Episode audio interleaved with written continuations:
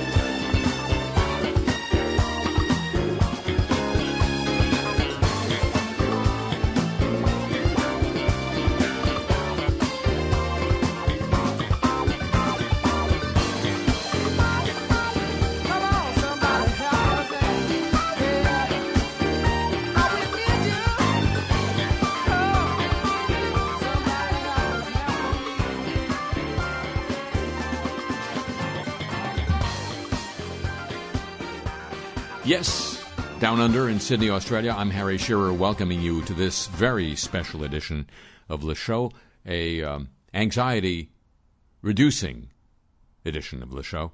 Not a lot of talk about uh, the you know what that's everywhere else because it's everywhere else. So we'll be focusing on other stuff like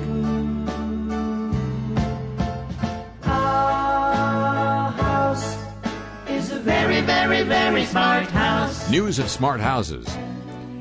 Well, if you were lucky enough to have bought the first generation Philips Hue bridge, Hue is in color. You know, if you were an early adopter of uh, any Internet of Things stuff relating to light bulbs, it was released way back in 2012. Well, that uh, system is going to lose access to the online services on April 30th, not because of any virus.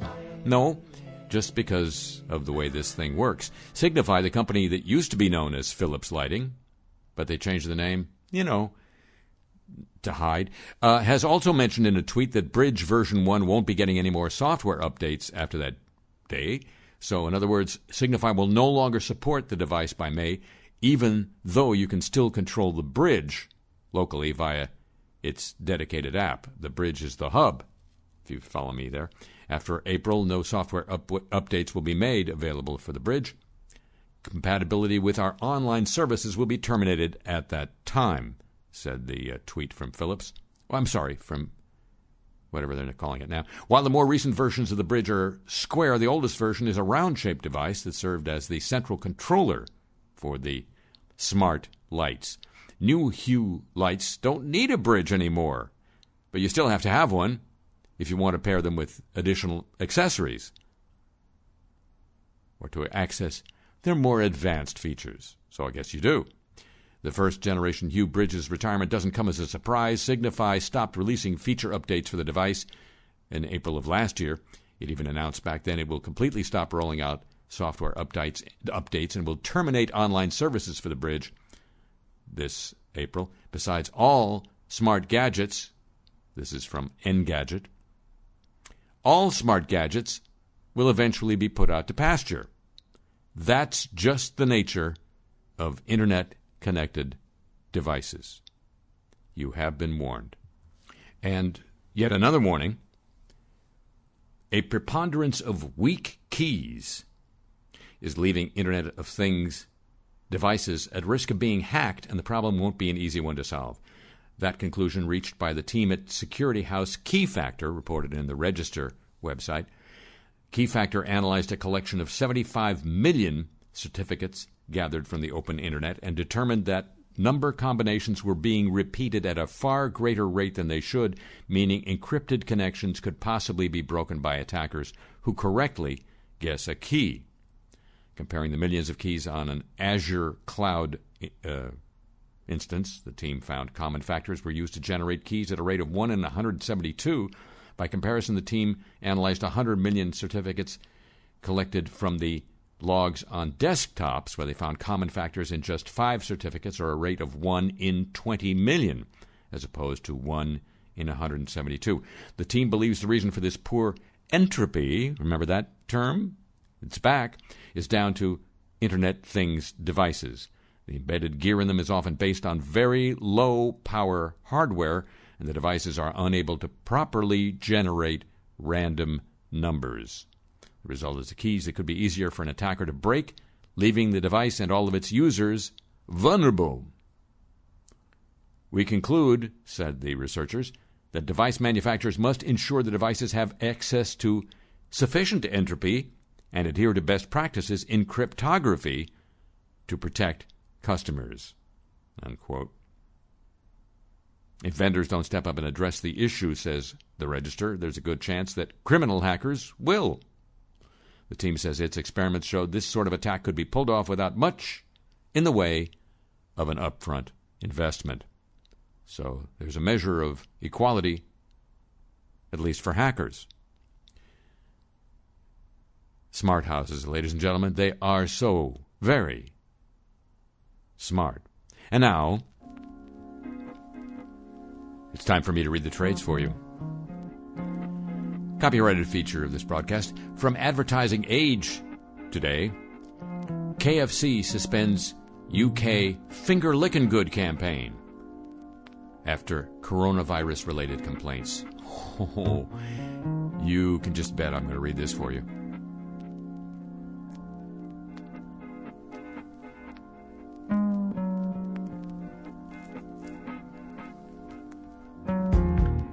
KFC has suspended a UK advertising campaign that focuses on finger licking. That's, that's happened after the Advertising Standards Authority of the UK received multiple complaints that the content was inappropriate during the coronavirus outbreak. The campaign, created by an ad agency called Mother London, capitalized on the brand's long running Finger Licking Good tagline. It features a TV spot that turns post chicken finger licking into a sensual experience by setting it to piano music by Chopin. Why Chopin? Royalty free. It also included billboards with the words it's and good positioned around the mouths of people licking their fingers. A content series focusing on finger licking etiquette was also planned spokesperson for KFC said, quote, It doesn't feel like the right time to be airing this campaign, so we've decided to pause it for now. But we're really proud of it and look forward to bringing it back at a later date.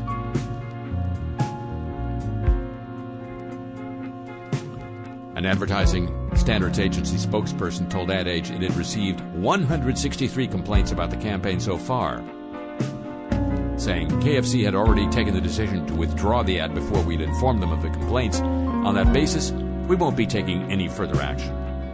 Unquote. The campaign launched in late February before the UK government started emphasizing the importance of hand hygiene. At the time, the marketing manager of KFC UK and Ireland said the campaign was intended to reignite the meaning back into the phrase we all knew and grew up with. The suspension of the KFC work is the latest in a series of unfortunately timed campaigns that advertisers have hurriedly pulled, including a Coors Light beer campaign based around being, quote, the official beer of working remotely, and Hershey ads that centered on hugs and handshakes. Real life catches up with advertising. It doesn't always happen. But you learn about it because I read the trades for you. Copyrighted feature. And now we continue to skirt the obvious with the apologies of the week. We're so sorry. A politically tinged apology begins our romp through Sorryland today. A recently appointed senior advisor for Bernie Sanders has apologized for tweets he sent more than a decade ago in which he called former First Lady Michelle Obama, quote, ugly, unquote. Civil rights activist Phillip Agnew, who announced he is joining Sanders' campaign, well, he joined it this week, said, quote, I am not my tweets from 2009 unquote, after his old posts emerged following his appointment. In one tweet from October 2009, Agnew wrote, Random thought while standing on gas station. That's, that's his verbiage. Michelle Obama is an odd looking woman. I'd call her ugly, but I don't want the backlash, unquote. In another post two months later, Agnew added, quote, Michelle Obama is just not pretty. I've tried to look at her from every angle possible, unquote.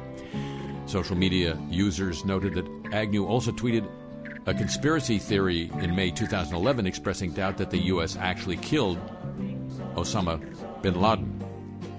In a statement addressing the stupid tweets about Michelle Obama he wrote when he was 23 years old, Agnew said, quote, I am sorry for the remarks that I made. I typed them as a young, immature, and insecure boy who thought he was forever invisible and invincible. My comments were shallow, careless, sexist, and cruel. Unquote goes on to discuss issues of black boys and black men expressing masculinity with, quote, utter disdain and reckless abandon, unquote, towards women. quote, and more dark skinned black women especially. There's no excuse for it. He said, While my past tweets were decidedly not about blackness, nor complexion, nor black women, I took part in a misogynist culture that ignorantly objectifies black women as a whole. And I take full responsibility for my words and actions. Thank you for holding me accountable. Unquote. And he spells black women W O M X N. I don't think that scans in the song quite the same way, but we'll see about that. Dateline Oklahoma City, a college president, has apologized after a recruiter told students at an Oklahoma City high school to line up by their skin color and hair texture. At an open, open campus meeting, Oklahoma Christian University President John deSteiguer called recruiter Cedric Sunray's actions at Harding Charter Prep quote, offensive, harmful, and inappropriate, unquote. One of the students said during the assembly last month, Sunray barely talked about the school itself.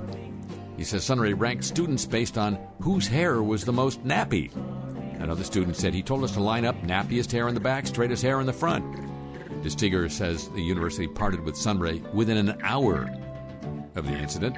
Sunray, who is white, wrote in a lengthy statement published in the Christian Chronicle that if motives behind the exercise were not racist, quote, nothing I spoke at Harbor Charter Prep during an initial icebreaker session had any intention of promoting a racist agenda. My presentations are the opposite. They're intended to take a hard look at issues such as this. Unquote.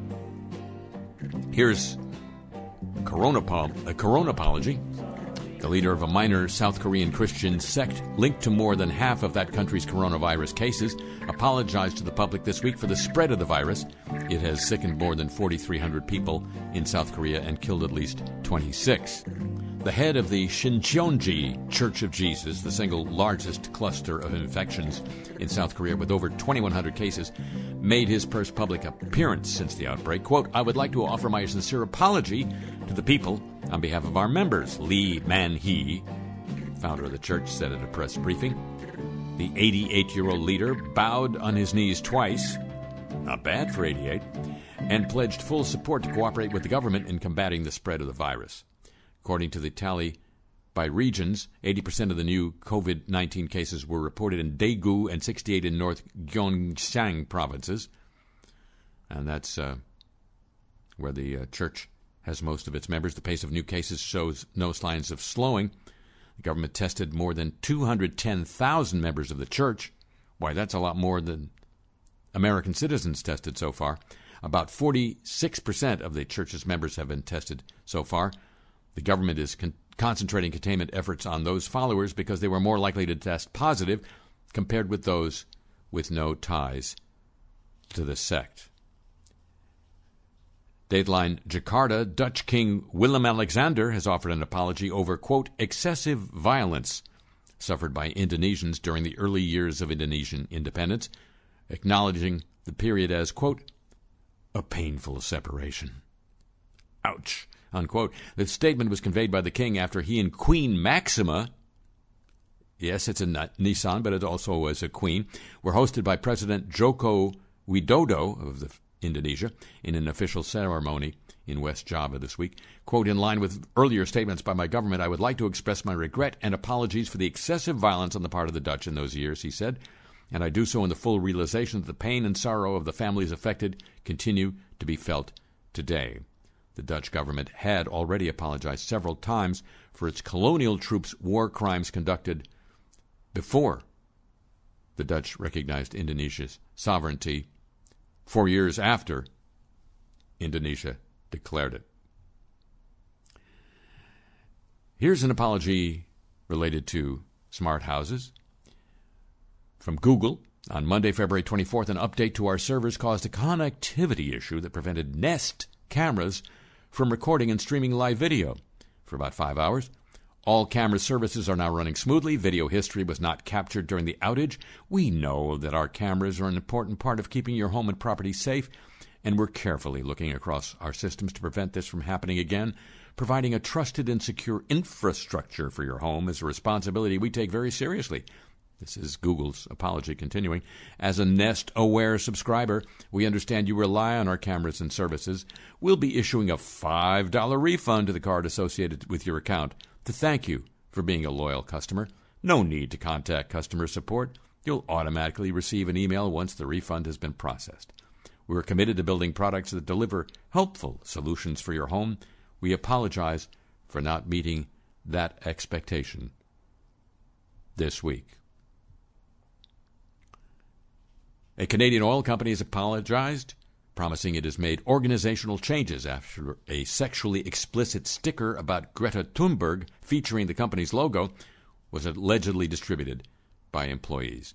Alberta oil-filled company X-Site Energy Services had originally denied any involvement in the sticker mocking the teenage climate change activist after its existence made international news. I didn't hear about it, did you? I guess we're not in the international news thing. The company now says management has accepted responsibility for the decal being distributed. The offending sticker features a naked female shown from behind having her braided pigtails pulled. The name Greta is written across the woman's lower back with X-Site's logo appearing at the bottom. The sticker was allegedly passed around by workers of the company to wear on their hard hats, and then the image was shared on social media, causing widespread condemnation of the company from locals and Canadian politicians. Quote, we recognize it is not enough to apologize for the image associated with our company logo on the decals, X-Site said in a statement. This does not reflect the values of this company or our employees. We deeply regret the pain we may have caused. The company added it is in the process of attempting to recover and destroy all of the existing decals and all decals everywhere. Management accepts full responsibility and effective immediately has made organizational changes to reflect this. Unquote. X-Site said the other offending stickers are also now being made with its company logo, which it once again denies having involvement with. We have let our employees, our families, and our customers down with this careless action. We're committed to learn from and correct our mistake. We will do better. Meanwhile, an Argentine tattoo artist who created the original design of the woman, which was altered to include the name Greta, said he's planning on suing the oil company, not only for having taken my work without my consent, but to give it such a deplorable use, the artist. Some 20 iwi kupuna, those are historic bones. What are they actually? Yeah, ancestral bones. That were housed at Cambridge University have returned home to Hawaii. OHA Hawaii organization and a group of cultural practitioners went to pick up the collection of 20 skulls in England. According to Hawaii News Now, they've been housed at the university, the skulls, not the pr- cultural practitioners, for over a century. The remains arrived in Honolulu Sunday night, and it came, they did, with a surprising apology. Quote, to your kupuna, I say that I'm sorry your voyage home has been so long interrupted, but I hope you may now travel back in peace, said Stephen Toope, Vice Chancellor of Cambridge University.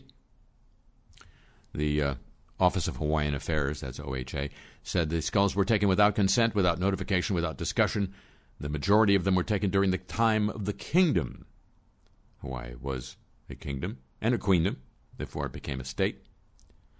In 1990, the state asked the university if it had any iwi kupuna. Initially, the university said nope.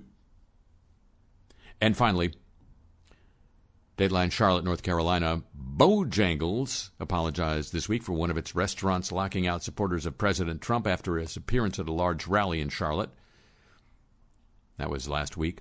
The Bojangles restaurant location is just a 10 minute walk from the Bojangles Coliseum, where Trump spoke to more than 10,000 people. Hey, it's a sellout. Easy when you don't charge for tickets. The venue was full with attendees without seats watching on a big screen in the parking lot. Bojangles is based in Charlotte. Now, some Trump supporters are threatening to boycott the chicken restaurant chain. The head of the chain's communications told the Charlotte Observer the restaurant was likely overwhelmed with customers following the event. Still, he apologized. He did not confirm whether the people locked out of the restaurant were given any, any explanation. We apologize for anyone who felt they were treated in a way that was disrespectful. Head of Communications Brian Little said, This is not in line with who we are as a business. We serve everyone who wants to purchase one of our items. and maybe a few who don't. No, he didn't. Monday night's lockout came to light after a Charlotte man who attended the rally posted on Facebook how he and other Trump supporters were refused entry to the restaurant. Bojangles locked the doors to the rally last night and denied service, Michael Furick posted. Ironic because the rally was at Bojangles Arena. He included a couple pictures with his post, including one of a worker in the store putting his hand in a stop gesture towards those outside. The mood was somewhat tense. Furick acknowledged the employee was gesturing back to him because he, Furick, had raised his middle finger after being locked out. Little said he could not confirm what workers said in the heat of the moment to the large contingent of Trump supporters who went to the restaurant. He said the young shift manager on duty was wrong to lock the doors, despite feeling overwhelmed by the large sudden crowd. The manager overreacted, he said. He didn't know what to do. He just closed the restaurant. Later, the shift manager called his manager, who showed up and unlocked the doors, allowing everyone to purchase food. Or uh, whatever is closest to food at Bojangles. The apologies of the week, ladies and gentlemen, a copyrighted feature of this broadcast. I knew a man, Bojangles, and he danced for you. Worn out shoes, with silver hair, a ragged shirt, and baggy pants. The old soft shoes. He jumped so high,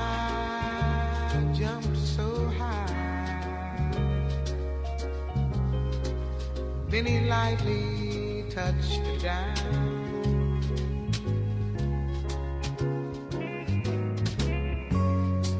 I met him in a cell in New Orleans. I was.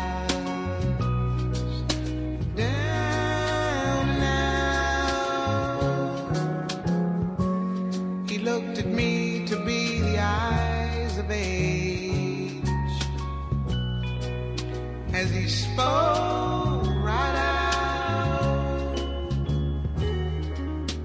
He talked of life, talked of life.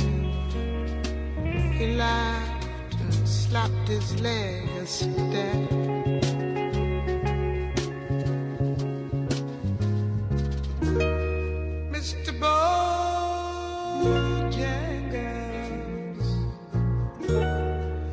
Mr. Bojangles, Mr. Bojangles, dance.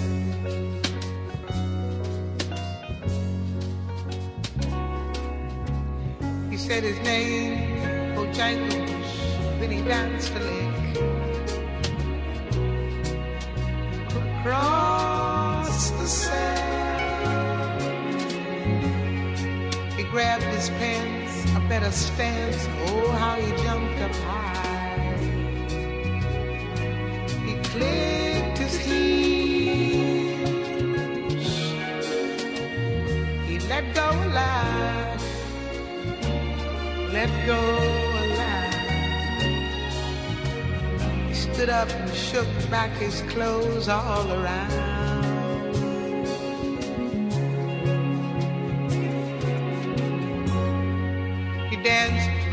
at minstrel shows and county fairs throughout the South. He spoke with the tears of fifteen years, how his dog and he traveled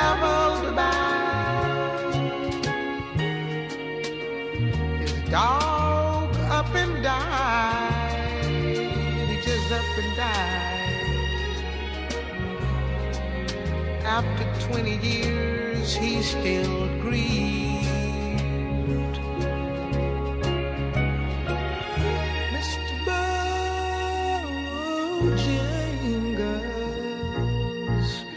Mr. Bojangles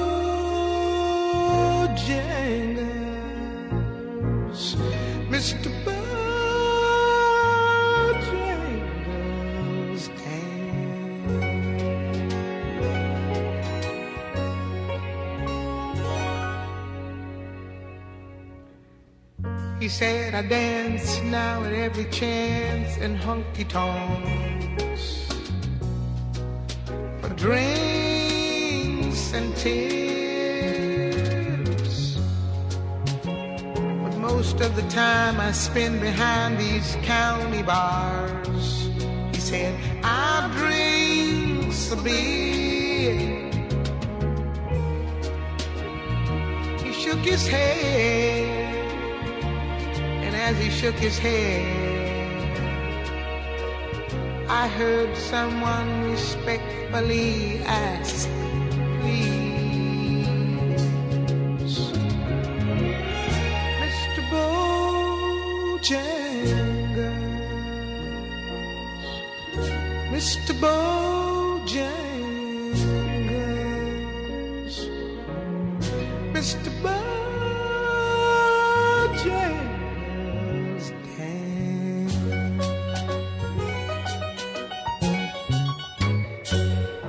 From Sydney, Australia, this is Le Show. And, ladies and gentlemen, it's been a tumultuous week in Washington as well as in the rest of the country. President Trump said he was never going to take a uh, test to determine whether he had coronavirus, whether he, the virus had attacked him, or whether he was uh, hosting the virus in his bod. And then, of course, changed his mind and did take a test because he said the media were jumping all over him because of it, and was reported to be negative, uh, tested negative, that is to say.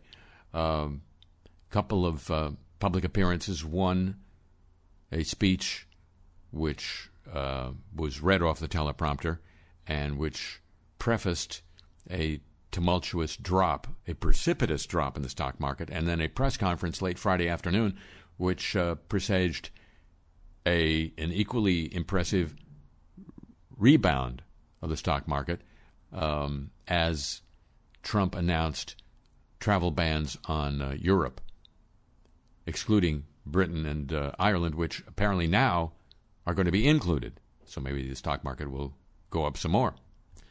The Washington Post jumped all over Trump with a report of uh, intense tension inside the White House uh, before and after Trump's son in law, Jared Kushner, arrived to uh, take control of the coronavirus response, even though Trump had uh, previously assigned that task to Vice President Mike Pence.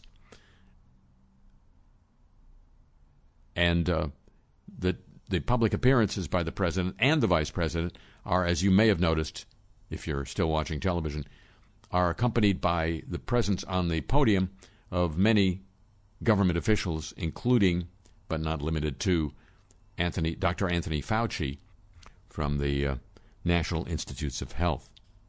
Despite uh, statements by the president, President Trump, I say, going back a few weeks, there are still f- relatively few testing kits available in the United States, unlike uh, many other countries, like South Korea, for example uh, and fingers are being pointed.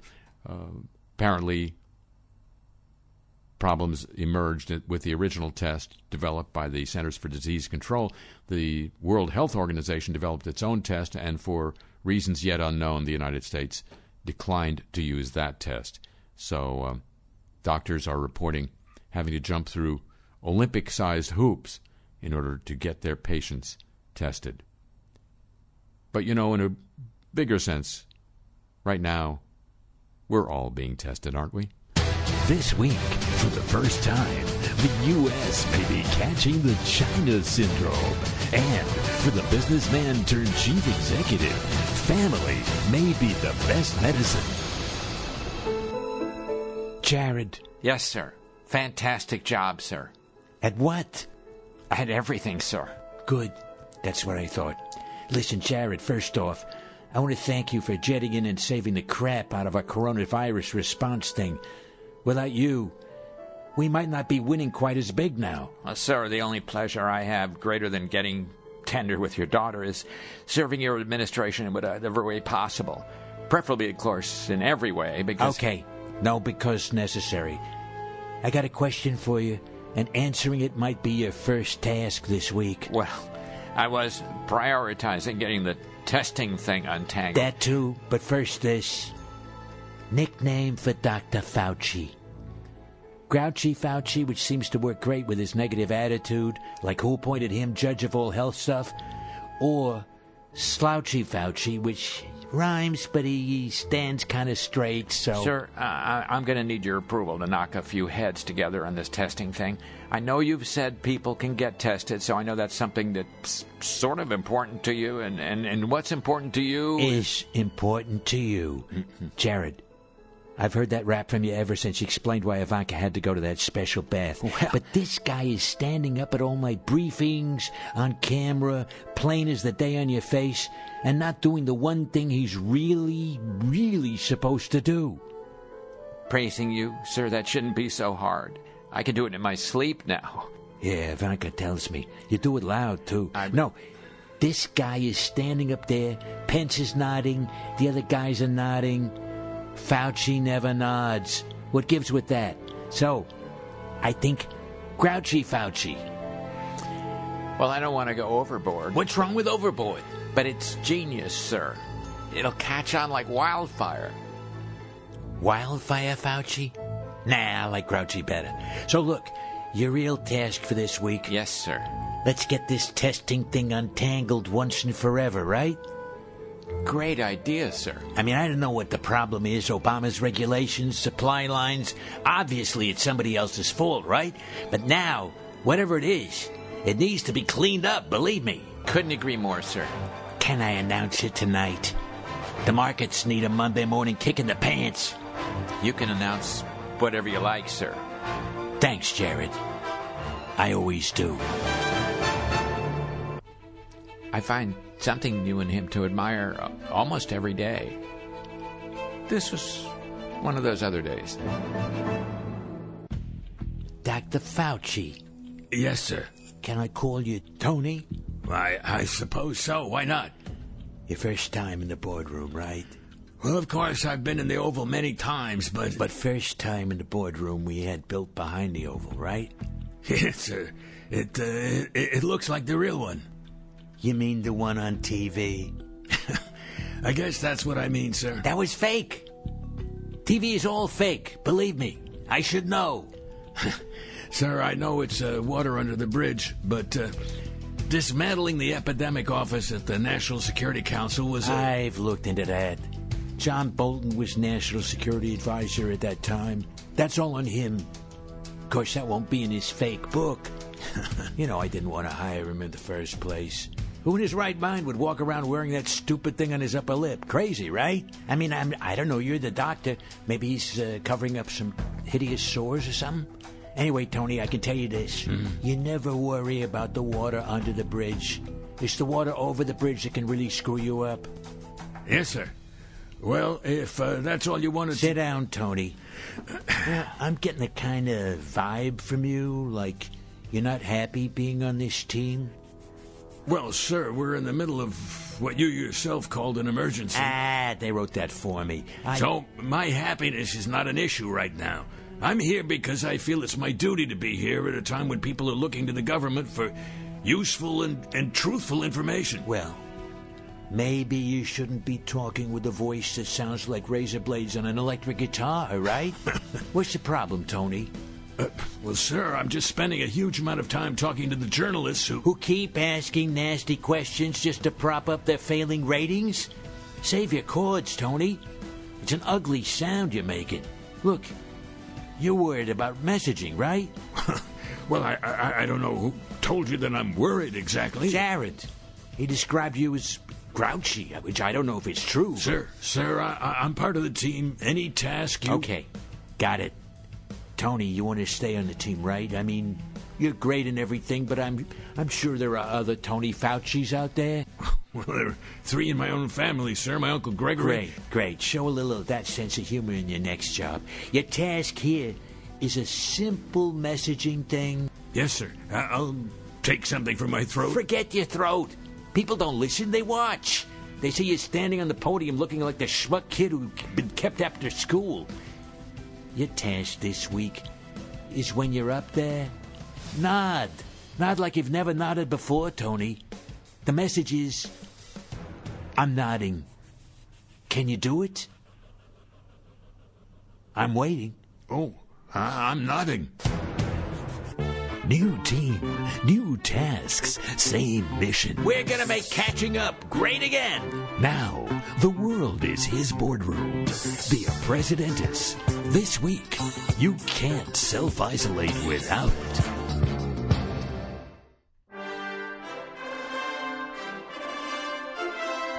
And now, news of the Olympic movement. Produced by Jim Ebersol III.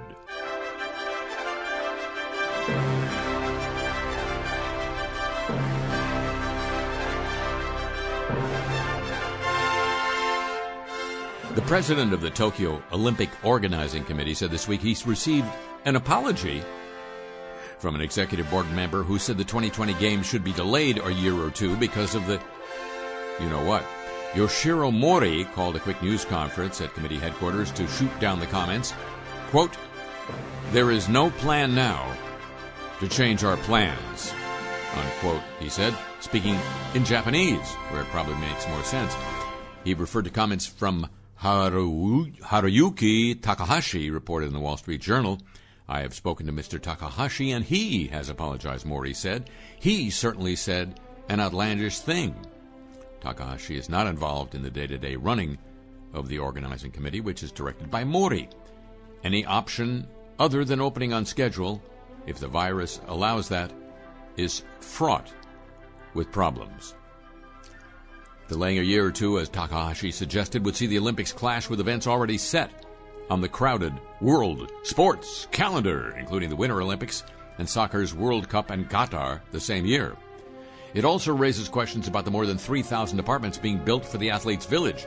Those units are to be sold out by realtors after the 2020 Olympics and should go for high end prices. The Associated Press reports an Irish book- bookmaker is showing odds leaning slightly towards the Olympics not going forward. Odds are 4 to 6.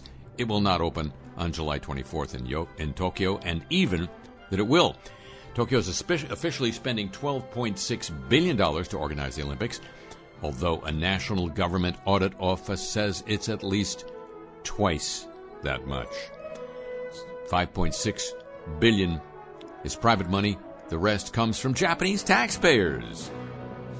About 1 billion in the local operating budget will come from ticket sales, which of course would be lost if the games go ahead without fans in empty stadiums. Andrew Zimbalist, who teaches economics at Smith College, said some of the venues, such as the $1.43 billion National Stadium, would have, quote, enduring value, unquote, but virtually none of it, he says, would have made the list of priority public investments. He added if the games were canceled, much of that investment would be, quote, wasted.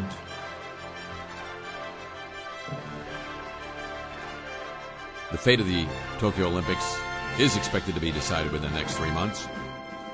Amid fears, according to IOC member Dick Pound, you just don't postpone something on the size and the scale of the Olympics, said Pound. If the Olympics couldn't take place in Tokyo this summer, he says cancellation would be more likely than moving to another city or postponement.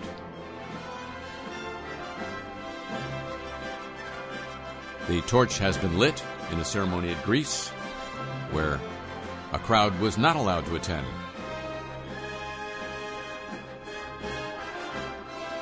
As the Olympics draw closer, Thomas Bach of the IOC says the organizers have taken excellent preparations.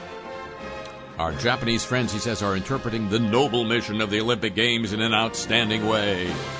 Unquote. So, it's a noble mission.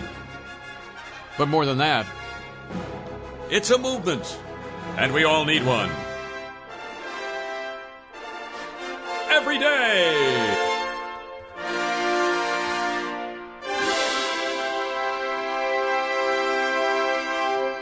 And now, news of the godly. A fallen Alabama evangelist, Acton Bowen, he's 39, already faces a thousand plus years for more than two dozen sex crimes in Etowah County Alabama. He has now entered guilty pleas to additional charges in Jefferson County. Between oh sorry, Bowen pleaded guilty to traveling to meet a child for sexual purposes, second degree sodomy, enticing a child for immoral purposes, and second degree sexual abuse. He was sentenced to 20 years on the first two charges, 10 years on the third, and a year on the fourth, all to run concurrently. Last December, Bowen entered guilty pleas to 28 counts of sexual abuse involving six male victims ages 13 to 16. He was sentenced to 1,008 years. His trial on the new cases had been scheduled to begin next month and was not postponed because of the virus. Court records in the Jefferson County case say Bowen engaged in deviant sexual intercourse with a teen boy and also enticed him into getting into a 2010 Jeep Wrangler for the purpose of sodomy, which is, as far as I know, not covered by the warranty. And now.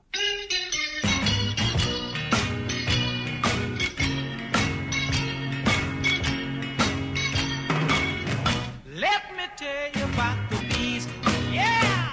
Baby bumblebees. Oh, they're so cute when they sting. Uh, baby bumblebees exposed to pesticides may never develop the navigation skills needed to forage for food. Scientists have now found, according to the British newspaper The Telegraph. A new study shows that when pesticides are brought back to a nest by older members of the colony, they cause irreversible brain damage to the young, just like TV. Experts at Imperial College London used miniature CT scanning technology at the Natural History Museum to examine the effects of pesticides on bees at 3 and 12 days after they emerged, from their pupae. The scans showed significant damage to the development of the part of the brain that governs learning.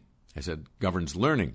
Scientists believe this harms the insect's ability to identify and collect pollen and nectar, partly accounting for the steep bee population declines of recent years, as in populations have suffered declines of up to 90%. Up to now, most studies have examined the effect of pesticides on adult bees, overlooking the future workforce. The leader of the researchers said bee colonies act as superorganisms, much like William Morris Endeavor. So when any toxins enter the colony, these have the potential to cause problems with the development of the baby bees within it. He continued, worryingly, in this case, when young bees are fed on pesticide contaminated food, this causes parts of the brain to grow less, leading to older adult bees possessing smaller and functionally impaired brains, an effect that appeared to be permanent and irreversible. So, next time you see a baby bumblebee stumbling around, you know why. Now, news of America's longest war, that, that little thing in Afghanistan. Just a few minutes and a thin wall apart, two people took the oath of office to assume the presidency of Afghanistan following a recent and highly contested election. President Ashraf Ghani and his chief rival, Abdullah Abdullah, rival rival, took the oath of office simultaneously as president of Afghanistan, plunging the fragile country into a new crisis during sensitive peace talks. This the New York Times reports. Both men were delivering their speeches broadcast on split screens across the country. A barrage of rockets landed in the capital near the site of the celebrations and the ceremonies. Sirens blared in the diplomatic area near the presidential palace. Ghani's inauguration was briefly interrupted with some of the audience running for cover. He refused to leave the stage and urged calm. I am not wearing an armored vest, he said. We have seen big attacks. A couple explosions shouldn't scare us. Unquote. The city had remained under lockdown for much of the beginning of the week as efforts by U.S. diplomats failed to prevent a split government after that months long election dispute. Ghani, who was declared the winner of a bitterly disputed vote, announced he was going ahead with his inauguration. Abdullah, who accused Ghani of winning unfairly through fraud, the best way of winning unfairly, had said he would hold a simultaneous swearing in next door. Abdullah was the chief executive of the coalition government brokered by you and me in the United States, when a previous election in 2014 also ended in a messy stalemate. Hey, we're teaching them the democracy the American way, aren't we? Out of four total presidential elections in Afghanistan since the United States came in, this is the third to be bitterly disputed. Abdullah has been at the center of all three. So now it's Abdullah, Abdullah, Abdullah, Abdullah, Abdullah, Abdullah. The Afghan government is supposed to be preparing for peace talks following the ceasefire negotiations between the United States and the Taliban. They will now face a delay because who's going to represent the Afghan government? Ghani was declared the winner by a margin of 12,000 votes, above the minimum 50% required. Abdullah's team has disputed about 15% of the total vote. They accuse Ghani of pressuring the Election Commission to rush the process of auditing the questionable votes, making sure he begins his second tour in office before progress in peace talks shifts the conversation to power sharing with the Taliban. Ghani's advisors said the election needed to be brought to a conclusion so that a government with a clear mandate could lead the talks with the Taliban. If we'd accepted the results of fraud as expediency, it would have been the funeral of democracy in this country, said Abdullah. Or should I say, half President Abdullah. A messy ending, perhaps, to America's longest war. And now, finally, Clean, safe, too cheap to meter. Safe, cheap, too cheap to meter. Cheap, safe,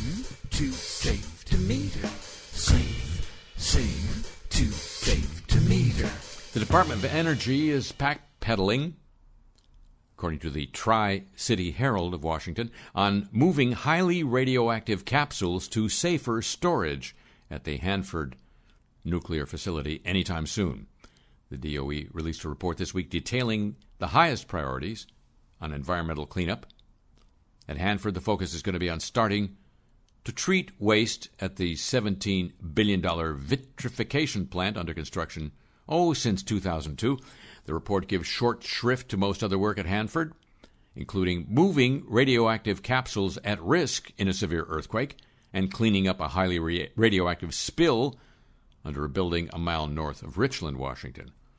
The report may also signal a decreased commitment to cleanup of contaminated groundwater flowing towards the Columbia River, where your, your salmon go to do their thing. The Trump administration's budget proposal for Hanford for the next fiscal year proposes dramatic cuts to most cleanup work at Hanford, other than managing the 56 million gallons of radioactive waste held in underground tanks and starting to treat it for disposal.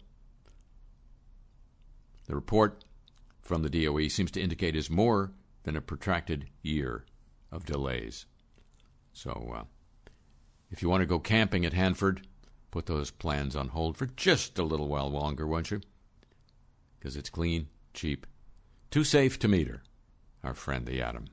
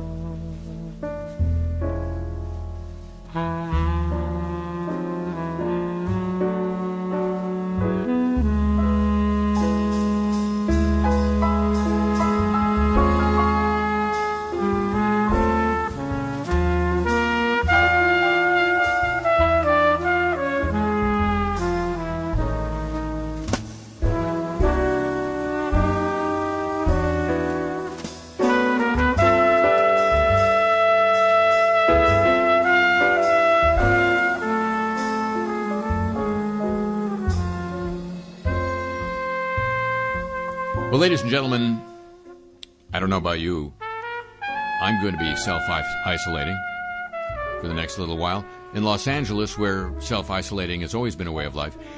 But uh, just in case you're looking for entertainment alternatives to going outside and getting sick, the Harry Shearer channel on YouTube will be filling up with stuff for you to watch and maybe enjoy, including some excerpts from the recent Derek Smalls concert, Lukewarm Water Live, with a bunch of uh, people whose names you'd recognize, as well as a symphony orchestra that you won't recognize, and some live music sessions by uh, some other folks I think you'll like to watch. The Harry Shearer channel at youtube.com. Also, there are some found objects from the recent past and the television series Nixon's the One, featuring heretofore unpublic conversations from the tapes at the Nixon White House. It'll keep you from going crazy, maybe, or help you. Anyway, that's it for this week's edition of the show. The program returns next week at the same time. Like, like this one, probably extruded through the decreasingly wide logic of possibility, and available on these radio stations as well as these audio devices of choice. And it'd be just like a miracle if you'd agree to join with me then. Would you already thank you? You know, miracle like the virus going away in April. Uh, thank you very much. Uh huh. A tip of the show chapeau to the San Diego desk for help with today's broadcast. Pam Halstead and Thomas Walsh at WWNOFM. In New Orleans, the show originates from the facilities of WWNO New Orleans, flagship station of the Change is Easy radio network. So long from Sydney, Australia.